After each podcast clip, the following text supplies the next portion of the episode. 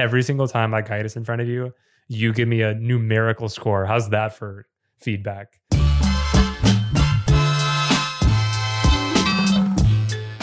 Welcome to Clock or Counter. I'm Ryan Young, and with me is James Wiseman.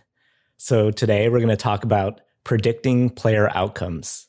But first, I think James has an update from his Duke scene. Yeah. So the reason we're talking about this is over Thanksgiving, almost all of the Duke freestylers go home to visit their families, but Will Ho stayed behind. And so we had a few days to jam by ourselves, which is pretty rare because usually there's at least one or two freshman players in the jam. So it's not often that we kind of have the advanced jam with the better players. So Will actually came over to the Spin Factory on Thanksgiving Day and we had a really great jam. We filmed the jam and then we edited the video together. And I sent you, I thought, a very concise 11 minute cut. to which you I opened that link and you were like, you have to watch this video because Will is in it. And I saw it was 11 minutes at the bottom of the YouTube frame. And I was like, I texted James right back, I'm going to have to use vacation days to finish this video.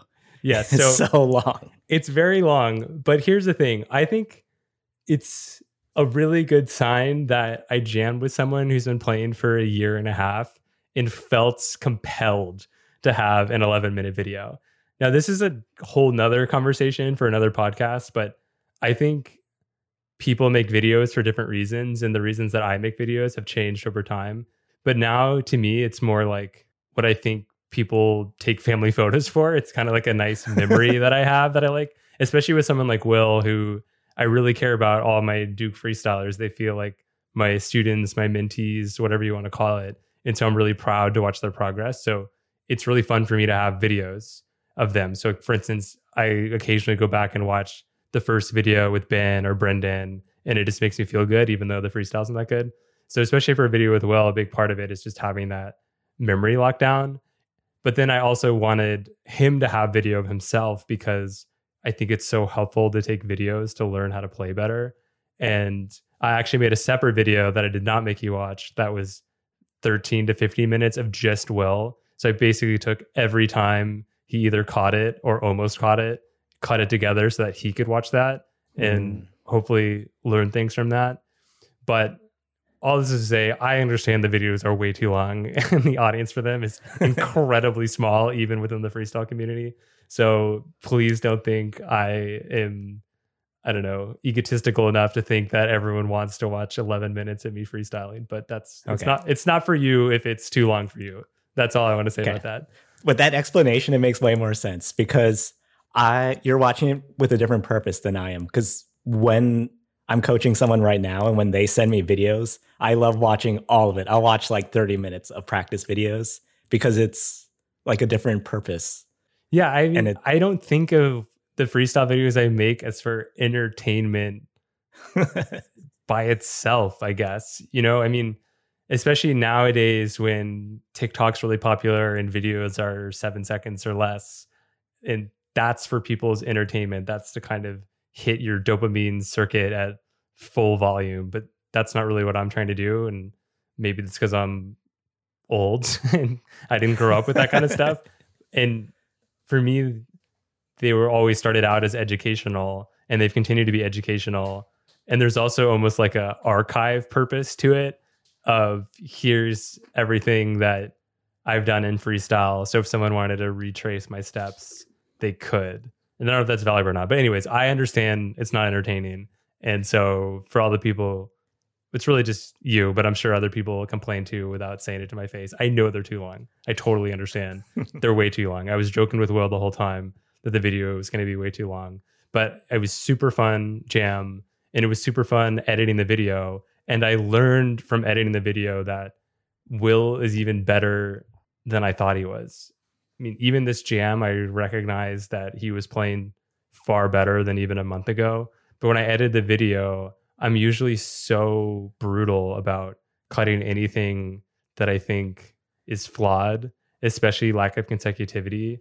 And sometimes that's really hard when I'm editing freestyle videos where I'm playing with other people who probably aren't going to live up to my ideals of freestyle.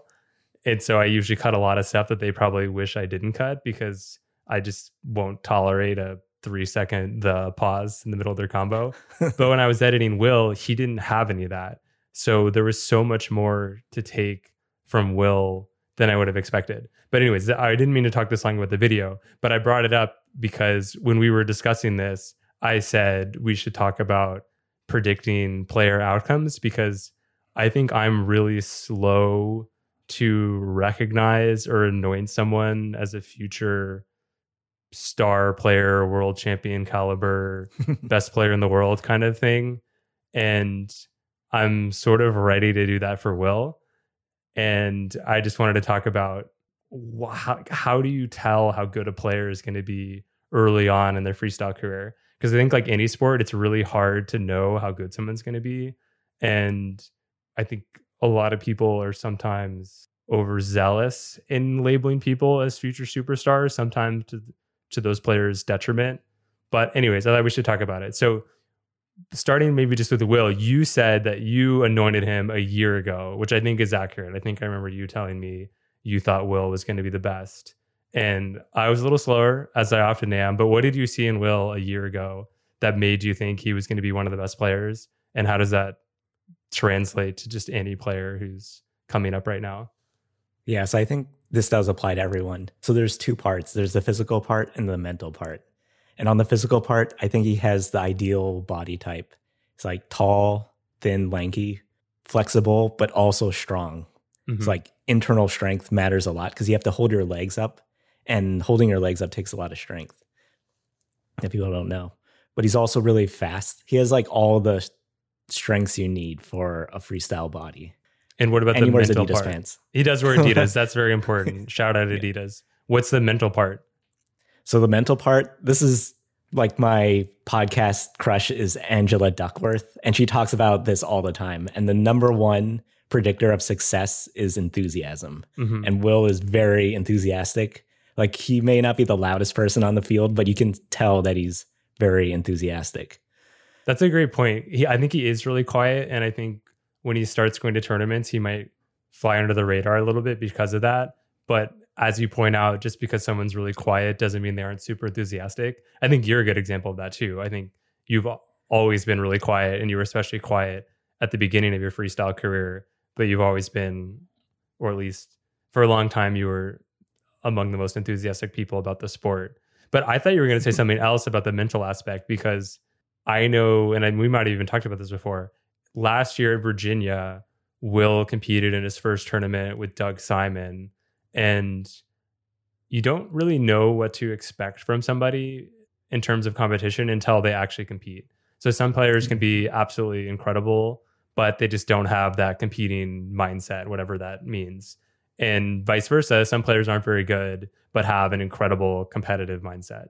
And it's it's not highly correlated. So you can't look at someone's mm-hmm. jamming and say, "Oh, I know they're going to be great at competing or not." It's completely random. And I'll give specific examples at my own peril. So German PK, one of the best freestylers I've ever seen, really inspired a ton of my game. I met him or at least kind of discovered his game in 2013 and he had a huge impact on me.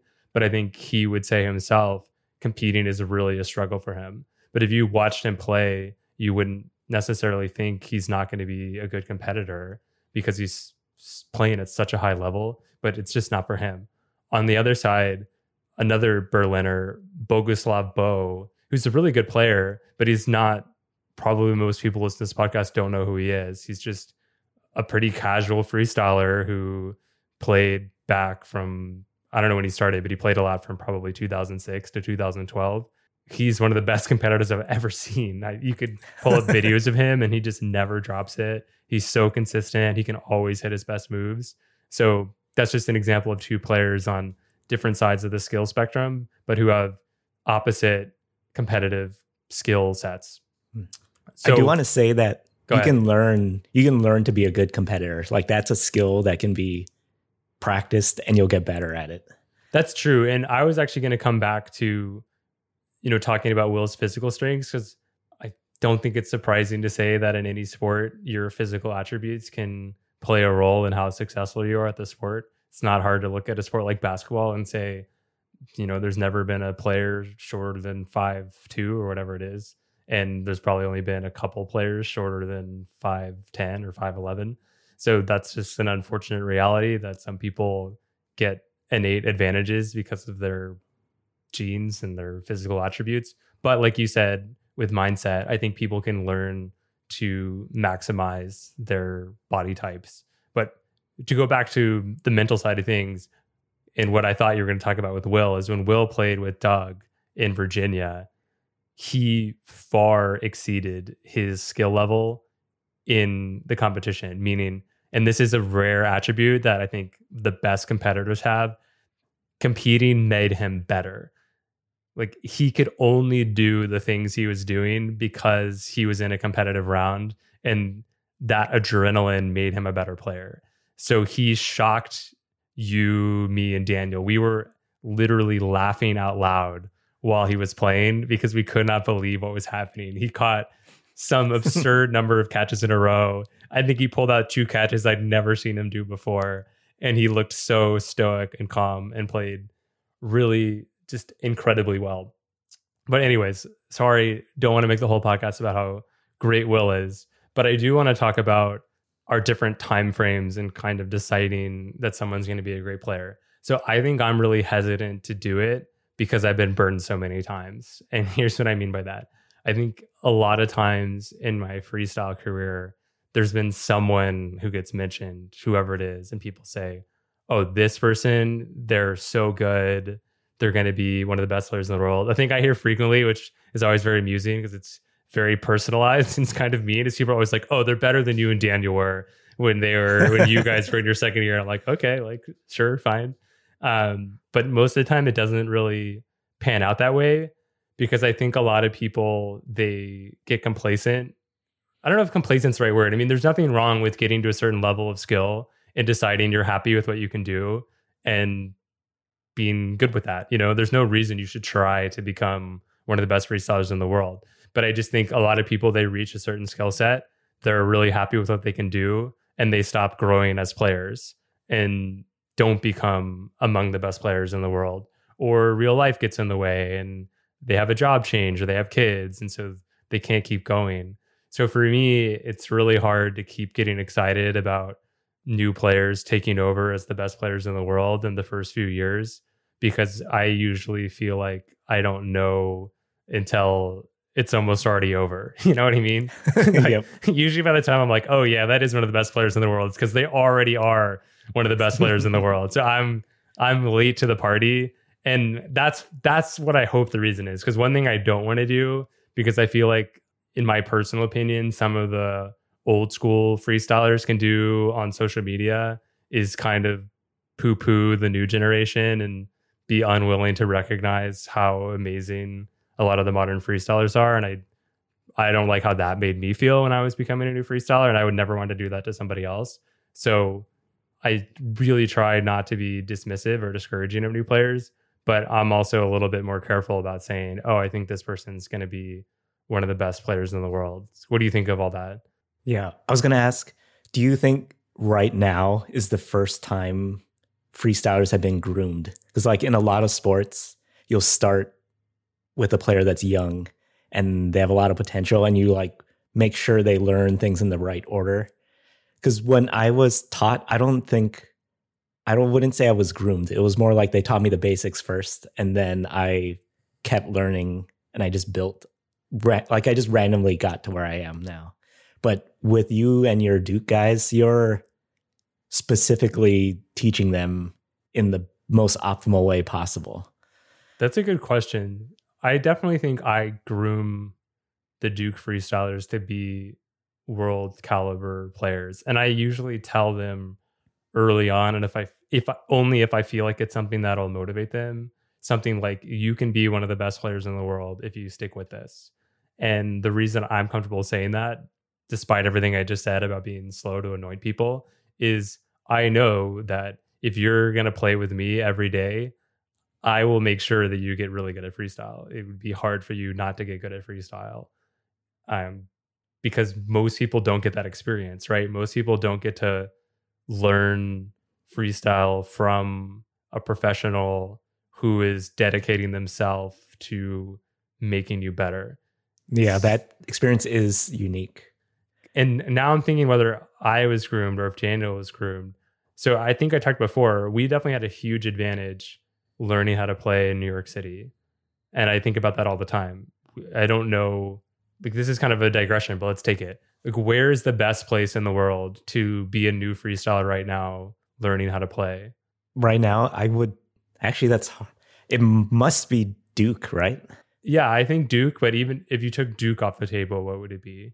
You would need an ap- active jam scene that's consistent with more. I think you need at least two mentors in the scene because, like, one is not consistent enough. And I don't know if Seattle has, I mean, like, when I was learning, Seattle was a great place. Yeah. But now everyone's older and has like a family. I think there's an obvious example, but after that, besides Duke, after that, it becomes a lot less obvious. Yeah, I'm trying to think of because you like you and Daniel came up in the New York scene, but it's not what it used to be, right? No. But first, let me say the obvious example. I think Rovereto okay. is going to be one of the best places you can learn to play right now because you're going to have Edo there who can devote a lot of himself to helping you get better. But you also have other top caliber freestylers like Andrea and Mattia who can make sure you have the jam you need when you need it. I see. I definitely agree that they have the consistency and they have the skill. I like the playing skill, but I think you have something past. It's like like the greatest coaches or like tell me if this is true like are the great basketball coaches good players back in the day? They're definitely not the best players, right? But they're good players. They're usually good players or like I don't I'm probably not the most educated about this, but a lot of coaches were strong non-star players or superstar bench players.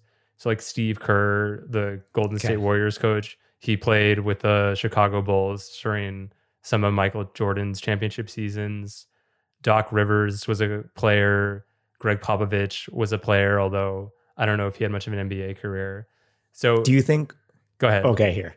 Do you think all good players could become good coaches? I don't think so. I think it depends. I don't think so either. Yeah, I think it so, depends a lot on like a million things. But what are, what are you thinking? I'm thinking Rovereto has the good players, but I don't know if they have the best coaches yet. Because yeah. I think that's your your like Duke's advantage is like they have you with who's like both a good player and a good coach. But why do you think I'm a good coach? because I think you spend a lot of time thinking about how to be a good coach. Yeah, that's fair. I mean, it's interesting because I think, I mean, I personally would like to think I'm a good coach because, like you said, I do think a lot about how to help people get better. I think I'm overly analytical sometimes about my own game and my own progress. And I remember my process, and it's easier for me to explain to people how I learned than maybe other people who learn more organically and aren't thinking it through a lot. And then, you know, I have teaching experience and I'm a lawyer. So a lot of my job is trying to explain something that I know to somebody else to make it understandable to them. But I think even more than those attributes, what makes Duke a good place to learn is that I apply brute force to the situation. So I provide all the nails, I provide all the disc, I provide all the time basically, if you want to jam anytime, anywhere, I will move heaven and earth to be there. And I think that probably makes a bigger difference than my coaching. And that's why enthusiasm is a good predictor of success. They're like whatever it takes. True. And there should be a whole nother podcast about me and others trying to learn and figure out how to be better coaches because one thing I've been trying to figure out a lot is the right balance between hands on and freedom. So, like, how often should I be giving direct advice, saying something like, oh, think about this when you try that move? And how often should I just say nothing and let them keep trying it, getting it wrong, and let them figure it out on their own? And I'm sure that depends on the person. You kind of have to get a sense for them. And mm-hmm. that's how I think about it. But I'm learning more and more that less is more because just like me and you and basically everyone else who plays, most of this you're going to kind of figure out on your own. And sometimes you can cut cut some shortcuts for them to say, hey, think about your footwork there. And Hmm. it'll make them think about something they probably never would have thought of because I didn't think about it for the first seven years of playing. But otherwise, they kind of need to make the mistakes themselves before, or, or it won't really sink in for them. Yeah, makes sense. But outside of Rovereto, I think it gets harder. I think some scenes are almost burdened by their success. So the Berlin jam scene, there's so many players there, but it's also very decentralized. And I think you'd be playing with different people every day and you wouldn't necessarily build a relationship with a small cohort of people. And then I think there's parts of the Berlin jam scene that aren't very conducive to getting better. So for instance, it's much more of a mob op scene. And so if you're trying to learn in a mob op environment, you're going to get a lot less disk time. And there's going to be so much more pressure to not mess up the mob op that I think it's harder to learn. So I actually foster a lot more indies at Duke than maybe I would like as a personal preference because I think it helps them learn faster because they have the total freedom to work out their moves. And basically, to me, the worse you are, the more indies I make sure you get. And the better you get, Okay. the more co ops I do. No, I definitely agree with that. And thinking back to when I was learning, when it was a smaller group and I would focus on indies in the jam, that really was helpful. Yeah, and I can't remember if I told this story or not, but I came to that realization when Manu Zak from Berlin visited New York. And he's also a great example, by the way, of someone maybe who was anointed too early as a future superstar freestyler. Because when he visited us, whenever it was 2010, 2011, he was definitely a big up and coming freestyler. There'd been a really popular Stefan Stoll video of him for like urban freestyle or something and he was young and he was fired up and he was enthusiastic and had a bunch of really incredible moves. And when he came to visit, he was really fired up about Daniel and me, but he said something like, I just wish I'd gotten to learn here because it's so much harder for me to learn in Berlin. And he mm-hmm. pointed specifically to mob hopping and said, the amount of time I get the disc every day versus the amount of time you get the disc every day and the amount of freedom I have when I do get the disc versus you is so different. And I never really thought about it that way, but it definitely has colored how I teach people to just try to give them as much disc time as I can. Now, we'll, let's pi- pivot back.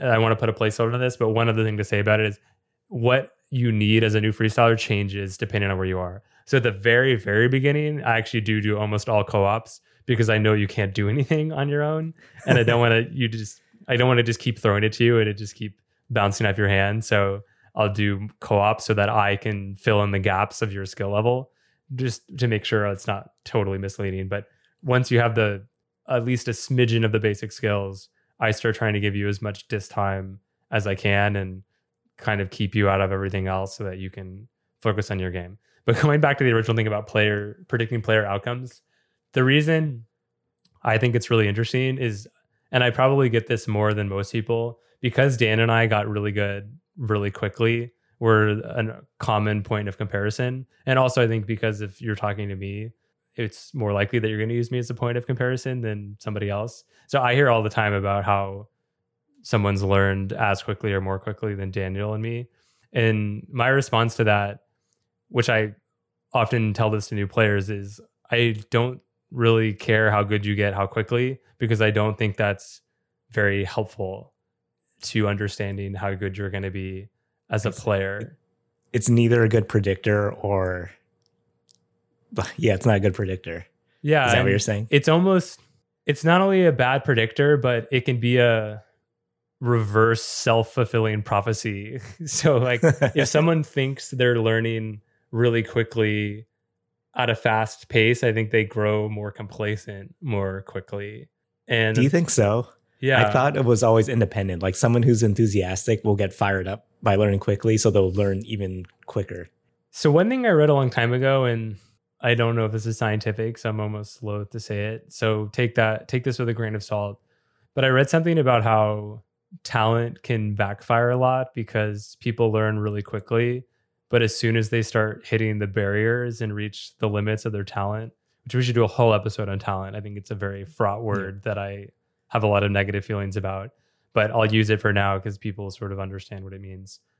I think I've I read at one point that when people hit their talent barrier, if they haven't had to work through it very often before, they can get frustrated more quickly and Great. and, and stop improving. So there's something about not having a lot of talent that can really help you because you learn early on the tenacity that you need to get better.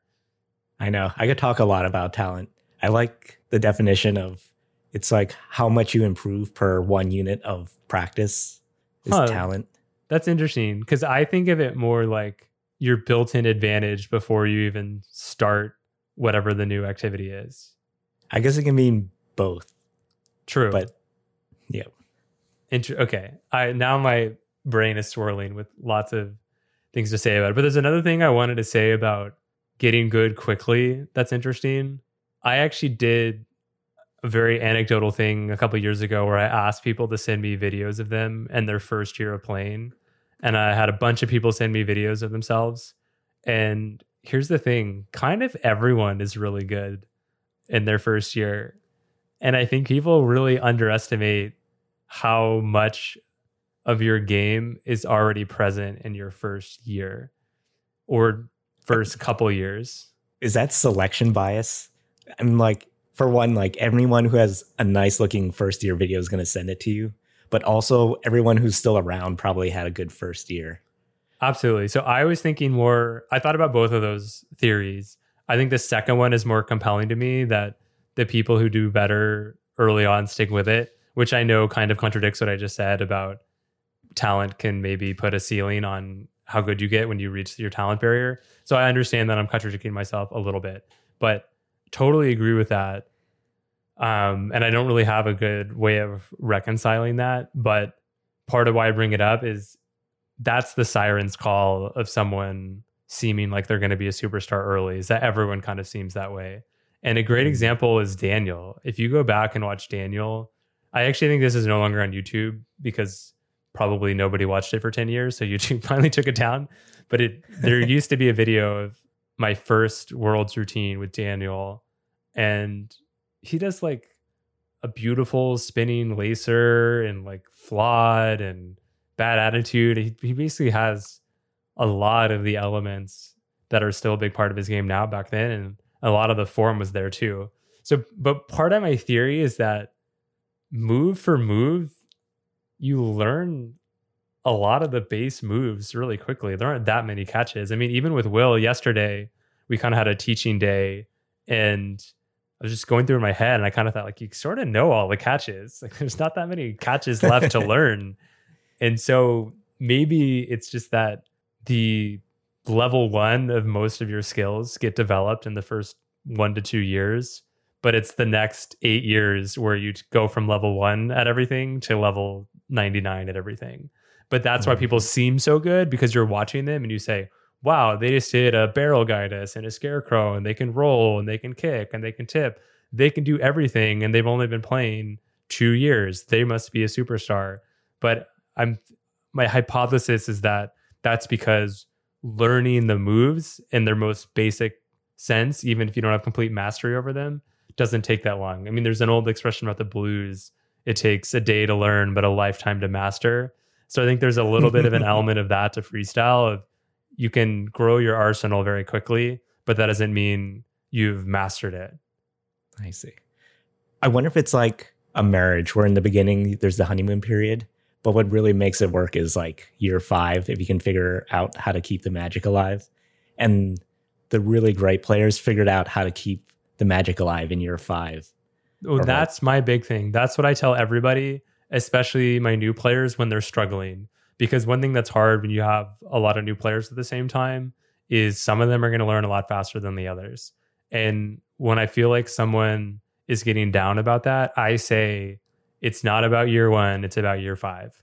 Because it's just like you said, it's at that point when you've kind of grown into your freestyle style and you kind of have most of the moves that you're ever going to learn that really determines your future are you going to keep going keep growing add a level of mastery and sophistication to your game year by year brick by brick or are you going to say, "Hey, I can do all the moves I wanted to do and I'm done." And there's no rush to get to that time. I mean, your life is so mm-hmm. long that I'm probably going to say this a hundred times on the podcast. My the best advice I ever got was that life is long. You have so much time to learn everything, and especially in my experience as a freestyler, it's your we'll call it the second half of your first decade is the most important half to deciding what kind of player you're going to be. Okay. And there are lots of examples of players that weren't shining superstars at the beginning, but who became that. And I think the best example of that is Graf. Graf Merdi, I don't know how old he was. I think maybe in his late 20s, early 30s, but I think he'd already been playing more than 10 years.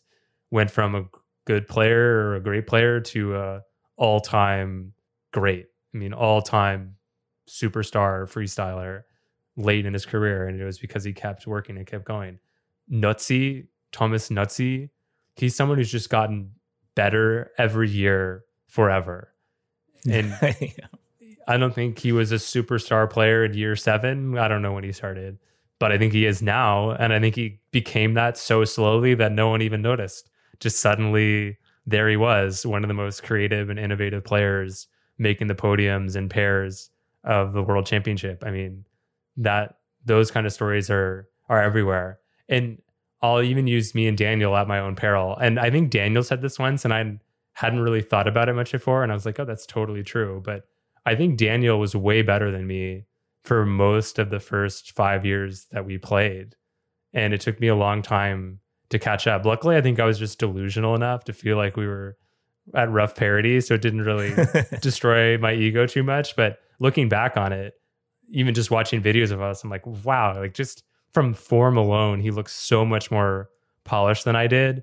But I also remember at random times people saying basically how much better Daniel was than me. Um, and particularly those kind of things. Like I know Roger was like, "Oh man, like James, you need to take dance lessons because Daniel's just lapping you." And so, and but you just got to keep going. Like if you feel like you're lagging behind, just don't ever feel that way because you always have time. And I think everybody's improvements happen at different times in their career. So you might have your big leap in year three, but you also might have your big leap at year 10 and just be patient because it will come. You can't put in hours at this and not get better eventually. Yeah. Do you think everyone has those leap moments in the future? I th- I think so, but it's it's kind of You like you said about know. like self selection. Yeah. How would you know? I mean, if Yeah. people stop trying to grow, you'll never know what they could have been. But I just think it's so common that someone you thought stopped growing has some life circumstance change and they start playing more and then suddenly they're better. I mean, it's hard for you not to get better if you keep doing something and do it in a way designed even minimally to improve. If you are trying to mm-hmm. do new things or do things in a better way, your brain can't help but learn to do it better. It seems like luck is such a big part of success now because it's like having just the time to put into playing frisbee is like basically luck. Like you don't know if you're gonna have the time in the five years from now. Absolutely. And I should have said this earlier, but the kinds of situations I'm talking about where I say someone was presented as a future best player and they didn't really pan out, some of that time it's because they stopped trying to grow. And like I said, that can be a totally valid voluntary choice of I'm happy with where I am. I'm a casual freestyler and I don't need to be one of the best. Totally cool. But a lot of times it is luck based things. If something changes in your life that makes it harder for you to play. I mean, you can, you know, have a knee injury or break a hip or whatever, and suddenly you can't keep growing and keep pushing yourself. So luck's a big part of it. But I think you're also talking about just the luck of your circumstance. We were so lucky to be learning how to play where we were playing. We were lucky that we found it at the time we found it. I was really lucky, although some of this was self designed, to have seven years of school where I had a lot less on my plate than someone who was working full time, where I could dedicate myself to freestyle. And we've both been lucky to have the resources to travel to become better players, which a lot of people don't get to do. But Mhm. well, let me stop there. What, any thoughts on that? No, no, I agree with all that. Okay, but here's this other thing I thought about a lot lately, and I don't know if I can articulate it very well. But there's another kind of luck And it's probably also relates a little bit to talent. But there's another kind of luck that's, I think of it almost like laboratory luck. Of if you imagine like a chemist trying to come up with some new life saving drug and they're kind of just mixing Mm-hmm. chemicals to see what works.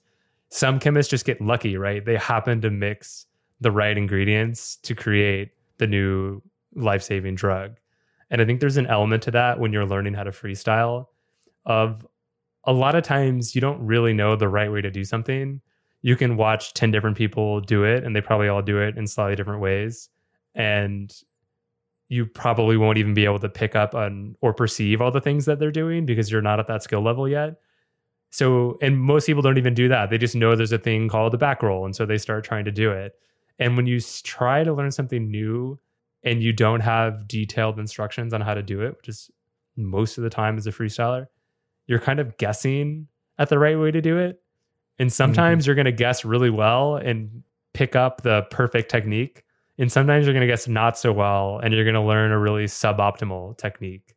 Do you think that's Yeah. right and makes sense? Yeah. I think there are lots of ways to increase your guessing like success rate. Okay, Yeah. let, us come back to that. But let me give you an example from my freestyle. And I'm not even sure still whether I'm right about this.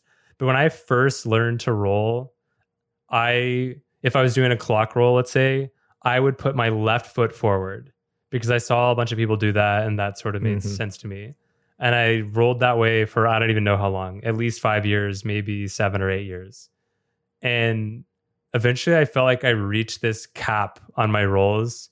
And after a lot of trial and error, I switched my foot position and put my right foot forward and had to spend a lot of time relearning how to roll with my right foot forward. But now that I've done that, my rolls reached new levels of utility and Mhm. capability. But that's an That's example. having a mentor is Right? so important. But that's a great example of if you don't know, you're kind of just guessing where your feet should be. So I put my feet in a certain way. I was able to learn how to roll that way. And I was able to roll in a way that seemed perfectly great. But at least for me, it turns out there was a better way to roll.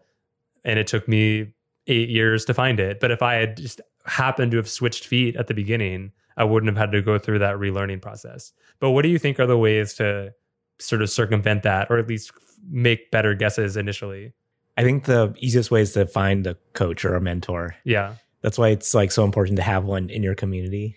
that makes sense. But yeah, I think I'm trying to think if there's even another way that's even like half as effective because like you can watch a lot of YouTube videos and the person's probably doing it the right way, but it just doesn't translate in the same way. It's like the human connection. There's no human connection there. You're like looking at pixels on a screen and your brain is like forming that into an image. It's not the same as someone watching you and being like, put your left foot back.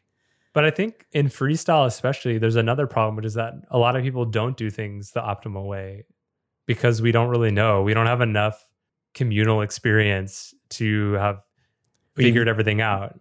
like we don't no one knows the optimal way is that what you're saying like we're, we're not mature enough as a sport Yeah, yeah. Because compare it to something like baseball, where you can go to a scientific baseball lab where they will film you at incredible frame rates and they will say, if you move your middle finger a millimeter to the right and half a millimeter up, we can add six RPMs to your whatever. i don't think curveball. we're we're like you know how there's in history like first we invented steam and then there's like i mean the bronze age then the steam then we have like electronics Yeah. we're still like two generations behind looking at things in a lab like we haven't got to the part where everyone shares their individual uh like findings and we make like an encyclopedia on paper yet Yeah, exactly. And sort of following up on that, it's kind of like we haven't we don't have a we don't have big enough sample sizes for someone to do that aggregation and say, hey, if you look at people who have their right foot forward on a clock roll, they have much higher success rates than people with the left foot, whatever it is. But like other sports have gone through that and they figured out here are the things that matter and here are the things that don't. Because I do think there are some things that don't matter. I don't know much about this, but for instance, I've been told by you and others that no one knows that there's a proper putting technique in disc golf. It's like if it if it works, it works. That's fine. But Yep. but there are other things where there absolutely is a proper technique, and you should be doing something a certain way that not everyone realizes. And I think there are a lot of things like that in freestyle. I'm sure there are things in freestyle. It doesn't matter that much how you do it. And a great example is the throw, right? So I'm sure that just like pitching in baseball, enough time, enough experimentation, and enough scientifically minded people could figure out a bunch of really optimal throwing techniques. But I also think there are probably aspects of your technique that don't matter. And the reason I think that is I have a Z meter that measures how much spin you throw. And sometimes I'll experiment and try different grips or different body positions or different flexing or different muscles to see if I can increase my spin. And sometimes it's frustrating how every throw is the same amount of spin no matter what I change. And it's sort of like, okay, none of those things matter apparently, but there are some things that do. And I think eventually we would figure it out. But I do that as well, like anything I can measure. But I'm always worried. I'm like, maybe if I tried a hundred times in a row, the hundred and first one, I would have seen improvement. But I just skipped over it because the first 50 times there was no improvement. Well, it's also so hard. Yeah, but it's so hard when you're a sample size of one, right? Because yeah. there's so much that confounds doing it properly scientifically. So, for instance, I think one thing I would do is let's say I'm trying three different throwing techniques. I'll go ABC, ABC, ABC, ABC, and I'll just keep, I'll like try to do them sequentially so that if my arm is getting tired, like over enough time, it'll affect the throws more or less equally with maybe a negligible advantage to the A's versus the C's. But you just can't know, like you can't do a double blind study on yourself, right? It's like mm-hmm. I maybe the way I assume a certain technique is going to be better is coloring how I'm like the amount of force I'm using on that throw and that's affecting the result. So it's it's really hard to make those kinds of improvements. Yeah. I was just going to make one tangent like bike science has come so far and what they're realizing is everybody's bike fit is different mm-hmm. and like the only way to like they're like right now freestyle is at a point where we're like trying to find like the conventional wisdom and it's like everyone should roll with their left foot back yeah but it like there's another step after that where it's like everyone is going to break the rules in some different way and we have to figure out what rules you can break yeah and the only way to do that is to put the person in the wind tunnel and spend whatever $10000 like sewing them a personalized suit and like I wish we More could do like that. A hundred thousand dollars. It'd be so expensive. Um, but taking this back to the predicting player outcomes, something as simple as what self-throwing technique you happen to land on at the beginning of your freestyle career is incredibly important. If it turns mm-hmm. out that you're able to throw yourself high spin early on, you're gonna catapult in skill. But if that takes maybe you there should longer, be a list, or it's like a threshold. You have to like reach a certain threshold, and like having a strong self throw gets you thirty percent of the way there, but you still need that other seventy percent from. And what's the threshold keeping you from? Like, what? Why are you trying to meet the threshold? Is it like that's when you get the superstar status? Got it. Or maybe superstar status becomes an option. I was almost thinking of it like you have to meet these criteria before I let you try certain things. So it's like you have to learn how to do a self throw now before I'm going to let you start working on a role because the role's not as important as the self throw to you mm-hmm. becoming a better player. I definitely think that way, but I'm not sure if I'm that's correct. The more I think about it. Well, I think it's incorrect in the sense that I've said before, which is I want people to learn whatever they want to learn. It's mm-hmm. almost like your enthusiasm thing. Like their yep. enthusiasm is so much more important that letting them work on their own things is better than forcing them to work on things they don't want to work on. But maybe that goes to the luck bit of it too. Like if you are lucky enough to be interested in the self throw, that's going to really help you. Okay, to another digression. Here's the thing that always really bothers me about how people think of other people, and I'm trying to think of the best way to explain this, but I'll explain it in two different senses. One, which might not even be related, but it's how this always comes up for me. Whenever people talk about what they wish they could change about themselves or what they wish they could do for their children, they always say, like, oh, I would make them smarter and stronger and whatever. And one that always drives me crazy because I'm just sort of like, well, I would make them kinder and more content. and there's like so many better traits to optimize than intelligence and physical prowess. But it seems to be the things that people are most obsessed with and improving in themselves and others. Um, but the reason I bring this up is I think about this a lot. We talk about how lucky people are in terms of their physical gifts or how unlucky they are. So take like an easy example that I know has a lot of problematic baggage with it. But if you think about like people who are naturally physically fit and people who are kind of naturally overweight, and you would say, well, the physically fit person is so lucky that they have a high metabolism that allows them to eat garbage and still be fit whereas someone else can eat perfectly healthy every day and just really struggle to maintain a healthy weight. And that's you know bad luck. But what people don't really talk about a lot is how lucky and unlucky you can be in terms of certain like other attributes like being hardworking. Like someone can be mm-hmm. really lucky to be born a hardworking person. Like an early riser there's a lot of data on that right like if you wake up early versus yeah. a night owl there's like strong correlation between success with one yeah, so people focus on and you can't change your circadian rhythm or whatever. Yeah, that's a great example.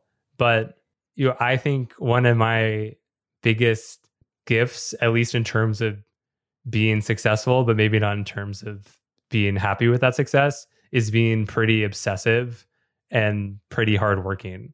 So like that is luck. It is luck that I was mm. born with genes that make me obsessive and hardworking.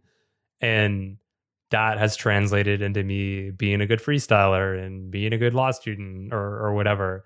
But people don't talk about that very much, right? You're usually lucky because of the way you look or how tall mm-hmm. you are, how strong you are, how fast you are. But people don't talk about how lucky you are in terms of being hardworking. Like another thing I think about how lucky I am, I'm so lucky that I loved school. That like school was something that I was really fascinated in, fascinated by, interested in. Whereas a lot of people are really unlucky because they're born and they hate school. And there's no reason that when humans evolved over the millennia, that like the, the people who don't like school had other genes that were super important to our survival. yep. And they're getting burned because they're born in 2022 and they're required to go to school for the first 18 years of their life, you know? Oh.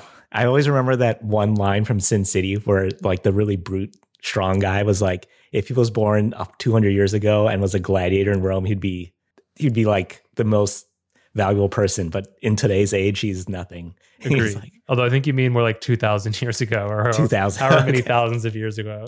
It's definitely not 200 years ago, but that's totally true. I mean, people like me and you would be far less valuable in the hunter gatherer age, probably than we are now.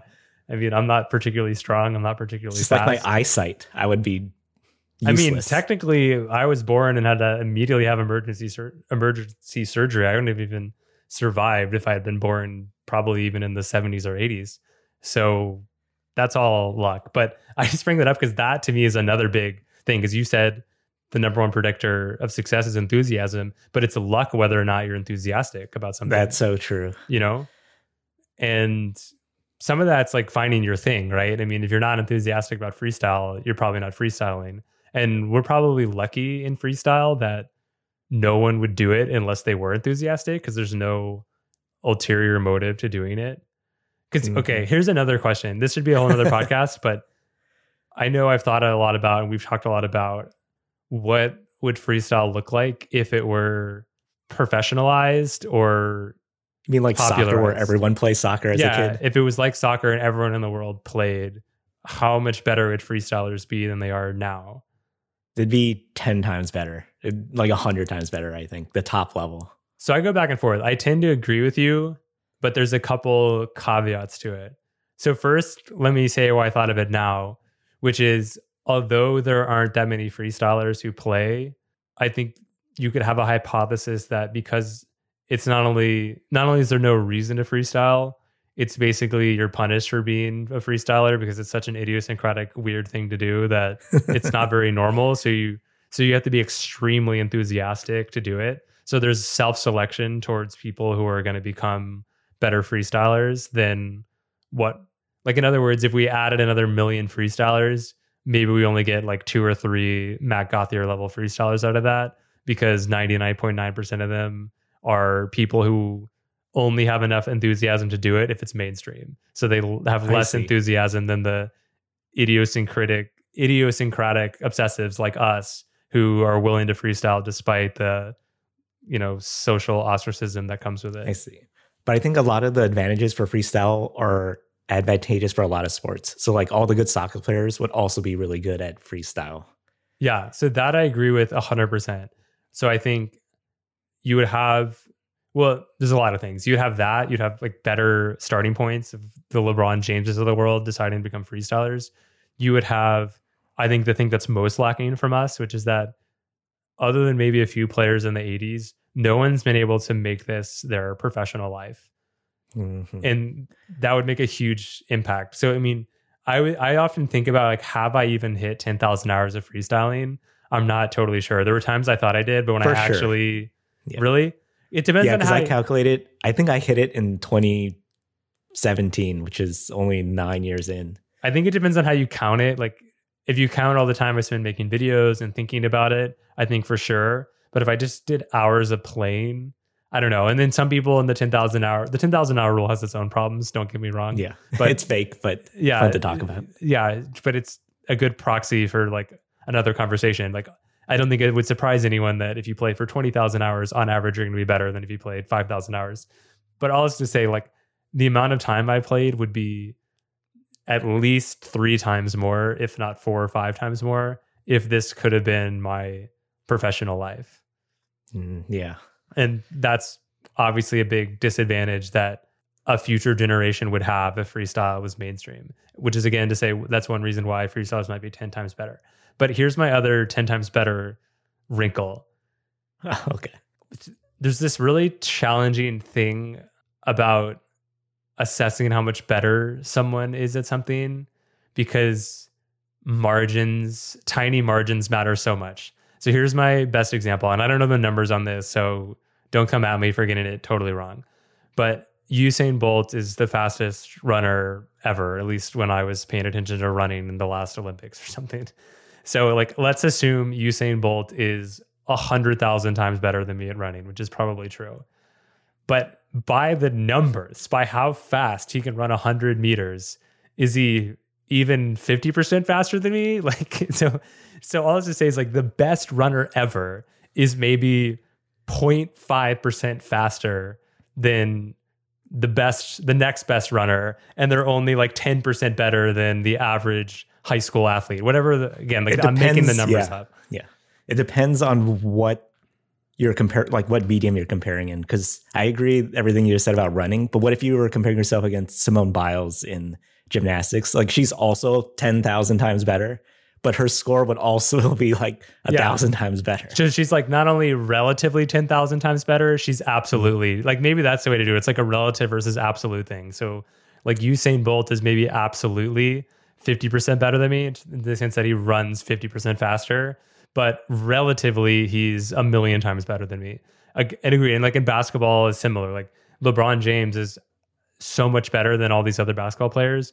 But if he gets hurt and you bring in a league average player and you make that player do what LeBron James is supposed to do, they're also going to score like maybe not 30 points, but 22 points or something. Like it's sort of amazing how much production you can get from an average player versus an elite player.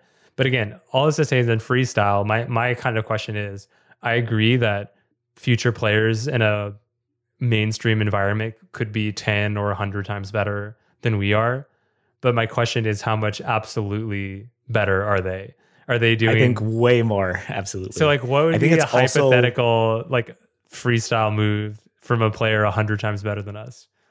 Yeah, like just look at top level gymnasts. Not even top, like college level gymnasts are like the worst college level gymnast is probably more fit and can do movements that no current freestyler in history has ever done. I've definitely thought about that and there's almost a part of me that would be worried that freestyle would just become a kind of gymnastics, but it sort of depends on how it evolves. But let's keep it narrow just to get a sense. So let's take our favorite move to use as our benchmark for random things double spinning barrel gitis. What is the version of double spinning barrel gitis in the future in some hypothetical world where millions and millions of people freestyle?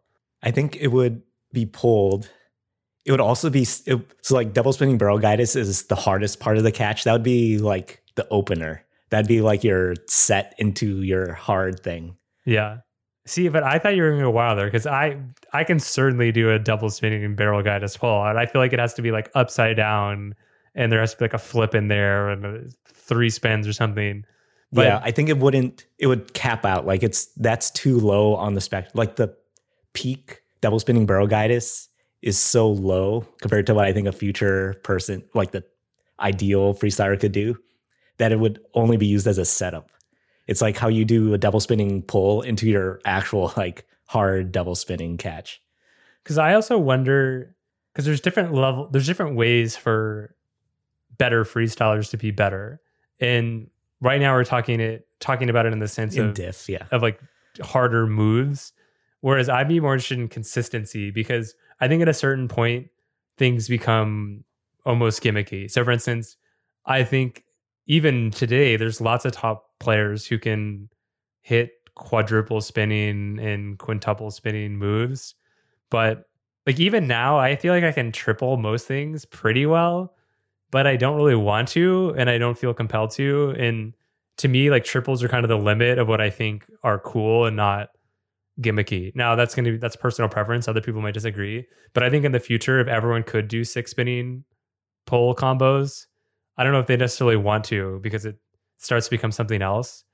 And but I could be wrong about that. And instead, what would make the future players so much better is that they are nearing 99% consistency on all the moves that we do in basically any conditions. Yeah, I think they would do harder things in the same situation. So like the reason the six spinning move is gimmicky is because you would set it higher. But what if you did the six spins off the triple set? Then yeah. it's not so gimmicky, right? Very true. Then there's another aspect of it too, which kind of goes to the sport versus art thing, where if you take jazz, for instance, it's been a long time since I was interested in following the history and progression of jazz. So sorry if I get some of this wrong. But in, say, the 30s and 40s, jazz musicians got so technically good at their instruments and it ushered in this era of bebop jazz where everyone's playing really fast, putting tons of notes into their solos. And it was all about demonstrating technical abilities and oversimplifying a thousand percent Miles Davis, who had been one of the people really pushing the limits. Maybe not him personally, but his band and his bandmates, because he wasn't necessarily like a crazy technical, high skilled player. Sorry for the blasphemy. Um, he came with an album called So What, and the first song had two chords in it and basically two notes that were changing um, uh, key a little bit, but like basically it's just like a two note song and the solos were super chill, super drawn out. And he called it So What on purpose to be like, so what that you can do all this crazy technical stuff. That's not what the music is about. So I can also imagine there's this element of freestyle that gets to my kind of fear about it becoming basically a gymnast sport that I think there would be this pushback of saying, even though people are able to do crazier things, that's not necessarily what we want to do. And I think it would also be kind of counter to jamming, right? Like mm-hmm. jamming mm. is not conducive to doing backflip gymnast combos, right? I've always said there needs to be a bigger separation between jamming and com- competing. Fair.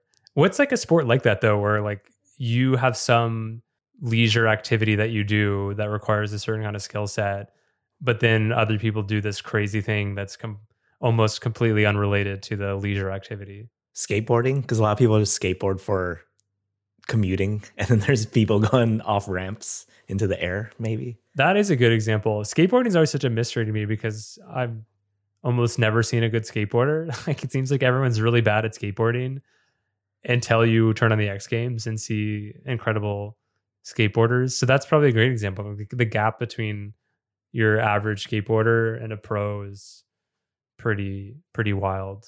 But skateboarding's yeah, I don't know about skateboarding. I know a little bit because I had a big Rodney Mullen phase. But like how much better are skateboarders today than Rodney Mullen was at the beginning of skateboarding? I don't know if they're from my lay perspective, I don't know if they're a hundred times better. Huh, that's interesting. Yeah, I don't know either. Yeah, maybe we'll have to get some skateboarding expert. The, my, my thing is, I just don't know. Like, I I'm really tempted to just say obviously they would be a thousand times better because I think it's it's like virtue signaling. It's easy for me to be all like dismissive of how we play today and, and sound all like noble and modest. But I really don't know. I, I go back and forth on it. There are days where I think they would obviously be way better than us, and there are days where I think they'd be better than us. But I wouldn't.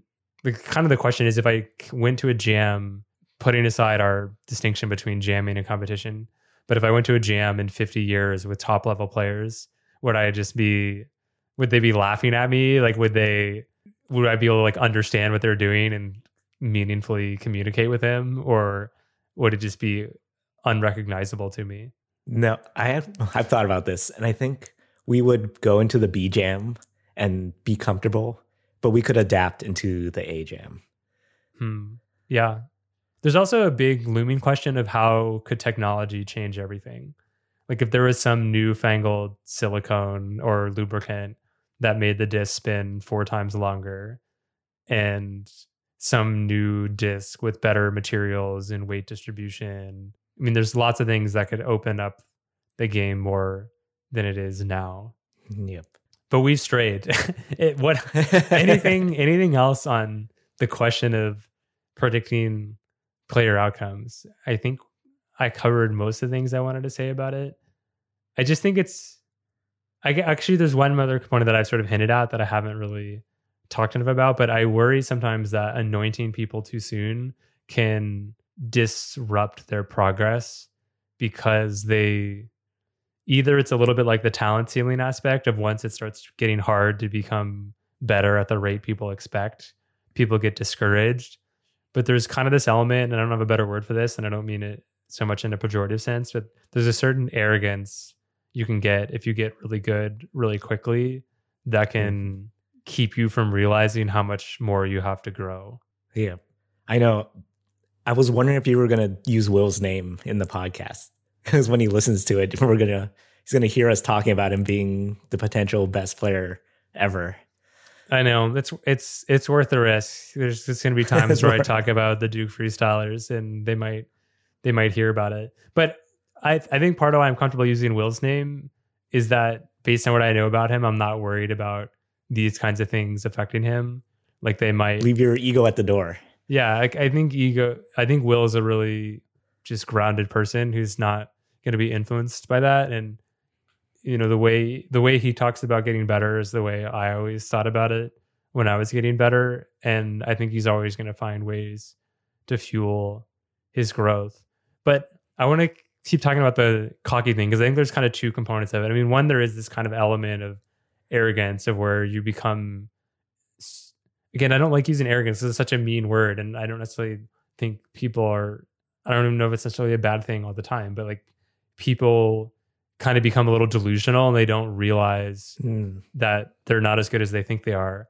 And I I think about this a lot about how sometimes in the freestyle community we're so encouraging that sometimes we encourage bad behavior or like bad techniques. So I'm trying to give a concrete example, but sometimes someone's trying to do something and I can tell right away that just the way they're approaching it really isn't going to work, but it's kind of exciting. And so every time they try it, they get cheered for it. and I'm just worried like we're reinforcing this technique or this approach that down the road is really going to hurt this player. And maybe we need to be more careful about that. But I think the same thing happens in terms of making people feel like they're better than they are. Like if people think they're at the same level as a Ryan Young when they really aren't, they're not going to be pushed to get better in the same way. And they might not know because they get so much positive feedback, especially at the beginning. Like if you are a new player and you're doing remotely well, you get so much positive feedback that it's hard to know really where your skill lies on the spectrum. I see. Maybe it's just yeah, it's just luck. But what can you do for the people who aren't lucky that can automatically tell what their skill level like what can we do for the like the general community to improve like the entire like what is that saying like all rising tide lifts all boats like what is that solution well I mean, first of all i think you're really blessed if you are able to accurately assess your skill level. I think being able to do that is really helpful in the long run as long as you stick with it. So That's luck based, though, right? I think. Well, what do you do for all the people that can't do that? So if you can't really, I don't know. I mean, I think competing can help because losing can be a really good antidote to that. So I, what, like your mentor, does your mentor have to come in and be like, hey, actually, your throw isn't that good? yeah, I mean, that helps a lot. So you're referring to when Roger Meyer told me late in my career, hey, your throw is really bad and you need to get better at that. And that was really eye opening. And it kind of made concrete something that I was kind of batting around in my unconscious as a possibility. But I think losing helps, but you also have to be able to have a growth mindset about losing. So I think, and I won't use any particular people here for obvious reasons, but I think there have been times where people have gotten a lot of really positive feedback that made them view themselves as better players than they really were. But then when they weren't doing well in tournaments, they became really upset with how the judging system worked or how the results were or whatever. And I'm talking about years ago, years ago. And I think a lot of that times is because we as a community do people a disservice. We lift them up and talk about how amazing they are, but we don't tell them that, yeah, but you're still not as good as Pavel and Ryan. And that's why you lost to them at that tournament. And so, like, that can be for some people, that's the antidote. They realize that they're not succeeding in competition, and that's a really concrete way to get negative feedback but some people don't do the right thing and they don't grow from it. Instead, they just like a lot of people quit. I mean, the people I'm thinking of basically stopped competing, and mm. that's just a reality.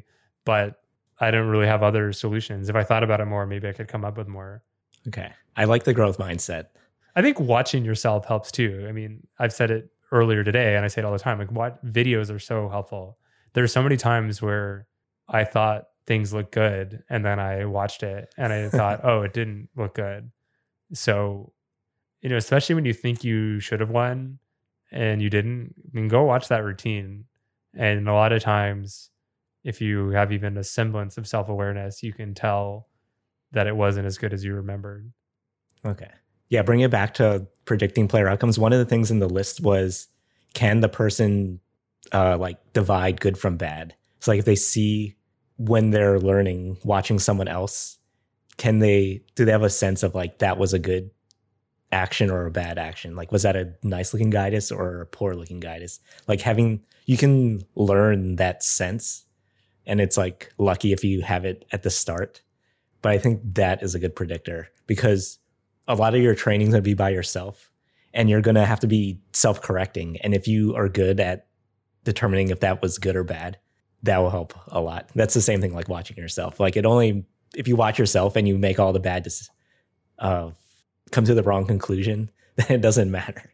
No, that's that a, you watch yourself. That's a great point. And I might have told this story before, but when I first started freestyling, I was playing with Dan Yarnell and Chris Baker, and I thought Dan Yarnell and Chris Baker were at about this game, about the same skill level. They were not. Dan Yarnell was a far better player than Chris Baker. So when I started out, I did not, and then I'm talking like the first weeks, I could not distinguish good freestyle from average freestyle. So that took time to develop. And so, you know, be aware of that. But part of how you learn what good freestyle is, is hearing what other people say good freestyle is. And it kind of goes back to our conversation about commentating before and how Dan and I were trying to communicate to the audience why we thought some combinations were better than others. And hopefully that's the kind of thing that can help people learn. And look this gets so ugly sounding because there's a subjective element to the sport and it sounds weird to be like oh people don't realize what's good. And daniel and i we're going to tell you what's good. But it's more like when you're not very skilled it, eh, look there's probably an element to that for sure. I'm not going to pretend there isn't things that we might be wrong about or people might disagree with us about. But i do think most freestylers as they get better they're able to see certain things as better than other things. And it i think it's kind of universal. Like if you were learning alone you would eventually come to the same conclusions about things like consecutivity. And so when you're a new player you can't do that. But if people are showing you and telling you and communicating that here is what good freestyle looks like you can start to internalize that so that you're better able to understand when you're meeting those expectations and when you're not so maybe that's another way to get around the problem of not really knowing if you're doing something right is to watch what you know is right, what people are telling you is right, and try to internalize that and then apply it to your own game. Mm, yeah. And going Yeah, back to what you said early, like mentors help because you're reminding me that one thing that came up a lot when Tina and I were learning in New York is the concept of valid in New York. And I use I st- I still say valid and invalid all the time. And I know at least once I got yelled at for doing it. But in New York, we almost had this nice social code because it's really hard when someone does something ugly or not very good to stop the jam and say, "Hey, don't do that. That's pretty ugly." and it's kind of like having food stuck in your teeth or something like everyone wants to know if what they're doing is being perceived by others as really dumb. But it's really hard for people to tell other people when they're doing something dumb. But in new york we have this shorthand that really worked is you do something dumb and someone goes ah that's invalid. And it's like okay like that's not valid. I'm not going to do that anymore. And there is something about phrasing it in that way. And a lot of times it was like dougie or roger in their kind of lighthearted way that made it not hurt. And it was so helpful just to have that real time feedback of invalid. And Dougie will even just be like, "Don't do that. Don't do that." So, and I I think it's great, and I think if you can find people you trust, and usually it's you know your friends, like people you come to love from freestyle, if they're telling you, if you can get to the place where you can tell each other, "Hey, that's not cool." I mean, how often are me and you talking about it? And how often do I do something or I send something and I look at you and I'm like, "What do you think?" I mean, the best all the time. the best example is the gitis. For the last five years, every time I gitis, I look at you and you give me a numerical score between zero and 10. Like, I don't know how many people fully understand that, but every single time I gitis in front of you, you give me a numerical score. How's that for feedback? And It worked. and it, oh man, did you, did I, did you look at the 11 minute video? I think I, I did look at. I What- did. What did my gitis, did, what did you give it? I this was too much to type, but it was at the wrong angle that made it look better than it probably actually was. But I would agree that it was an eight, I'm but it probably wasn't an eight if I No, was. no, I'm telling you in real life, like I almost broke my ankle because I'd never floated that long in the air. and my body wasn't used to landing. And even Will was like, "That was it. Like you, maybe you finally found it. I'm sure it'll go away." But for reference point, usually uh, you were giving me fours and fives for most of the first few years, and then I just started getting some sixes. But maybe I'm about to take the next level. But anyways, get give each other feedback. It's really helpful to becoming a better freestyler, and self awareness is key. I think everyone should cultivate it, and I think you have to cultivate not only an awareness of what you're bad at, but also what you're good at. And I think sometimes culturally, not just in the freestyle community, but in the world, we're so obsessed with this idea of humility that it can sometimes be really constricting. And I know this is a big laugh coming for me, but I think you have to be able to recognize and talk about what you're good at because that's your frame of reference for what you're bad at. And if you can be comfortable expressing to yourself and others, here's what I'm good at and here's what I'm bad at, you can prioritize how you develop your game to become a better player. But if you're really afraid of how you sound, whether falsely modest or arrogant, it's going to stop you from just being truthful and honest to figure out what you need to do to become a better player. Hmm. Yeah. I guess yeah, that communication is hard. like it's awkward. Yeah, and And look, it's Yeah, probably wish- more important to be able to acknowledge what you're bad at, but like I don't know, people are probably going to understand. I think that's like a strength. I love talking about what I'm bad at because it's really nice because I get to sound like a nice guy. It's like I get to sound all hu- humble and I'm like, oh, I'm really bad at gitis. That's easy. It's a lot harder to say, oh, I'm really good at rolls because people just think you're a jerk for saying that. But I know for a lot of people it's hard. And it's especially hard if it's really fundamental. So like it was hard for me to realize that my throws were bad even in year five. Like that took a lot of, you know, soul searching to just accept that this is something I need to get better at. But it was instrumental to reaching the next level of freestyle. So take the painful pill at the beginning because it's going to pay off down the road. is there a way to make it less painful but get all the benefit? Like you start I mean, first you like probably talk to your friend, someone you know, and you like start with a certain phrase to make it I like prepares and like sets the expectation of the conversation. It's almost like practice, you know, it's like if you do it more, you'll get better at it. And it- That's definitely true. I think I'm going to compare it to an apology. I think when you're young, it's, I don't know, this is, I, I've never really had, I don't know, maybe people disagree. I feel like I've always found apologies to be like a cheat code and they're amazing. And I'm surprised other people have trouble with them. But I do think there's this thing that people can go through where once you learn how to apologize, you realize how amazing it is because you lose nothing from it. Right. It's like I get to apologize and I feel like people are afraid of apologizing because they feel like they lose something, but like, oh, you only gain from apologizing for something, right? It's such an advantage. Like the other person is so happy, they think more highly of you. You feel better because you're out of this conflict. So, like, apologizing is a cheat code. Talking about how you're bad at something is also a cheat code because no one is going to look down on you for talking about something you're bad at. It's only some weird ancient evolutionary aspect of our brain that's afraid of admitting failure. I don't know why we do that, but like once you experience and get all the positive feedback from acknowledging things you're bad at, it becomes really easy to do because it's like free social points. Like I love I love talking about how bad I am at guiding. It's just it's it's great. It's easy. It's like virtue signaling.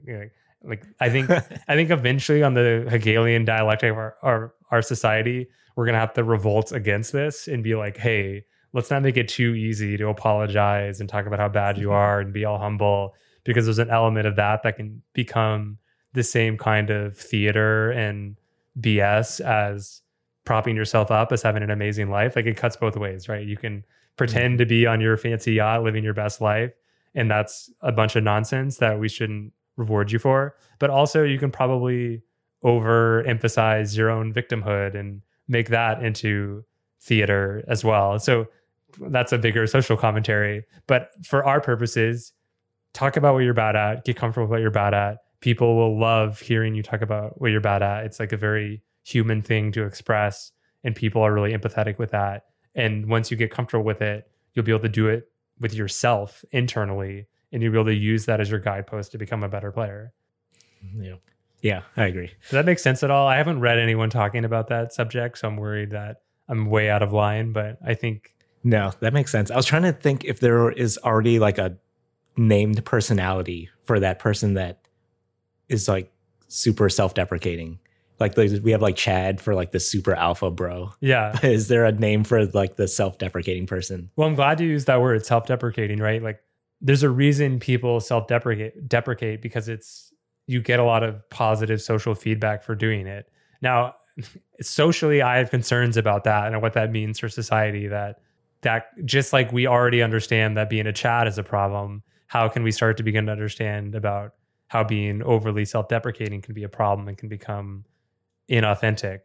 But in our limited world purpose, I think it's valuable that right now there is a lot of social feedback for being willing to talk about what you're bad at. And that should make once you experience that, it'll be easier for you to talk about what you're bad at and you can use that productively, right? Mm-hmm. So what you're saying right now is it's okay to be self-deprecating, or at least in, in increase that trend. In freestyle, it's it's not only acceptable, it's healthy, right? In the real world, it's more complicated whether it's healthy. Um, but in the freestyle world, because you know, at the end of the day, it doesn't matter or reflect on your self worth how good you are at doing a neuron or a bad attitude, right? And so it shouldn't be that hard for people to acknowledge hey, this is a thing I'm not that good at. And once you can acknowledge that, you can get better. I mean, knowing is half the battle in freestyle, knowing your strengths and weaknesses and using that to become a better player. Okay. You think we're going to do an episode in one year and be like, man, all these players, all they talk about is their negative traits. like, can't get them to. Maybe. I feel like we we joked about having a segment of the podcast that was confessionals, where we came on yeah. and like talked about certain things that we didn't think people knew about but which maybe we should bring that up at some point but maybe we should have people send us their confessionals and maybe they can give us like an audio recording of their confessional and we can upload we can add it to the podcast or or read them or something. But it's very rewarding to kind of stare the bear in the face and acknowledge what you can't do very well. Yep. It's a good habit to build. Yeah. Okay anything else uh, we've been talking for quite a while. I don't have anything else. Awesome. All right. Well, that was definitely fun. If you have comments, feedback, questions, send us an email at clockorcounter at gmail.com. And we will get to all of the listener questions we've been getting. We really appreciate all the nice emails that people have been sending our way. You can always message message us personally. And we're really loving doing this podcast. And we hope that you all are loving listening to it. So, with that, we'll talk to you next time.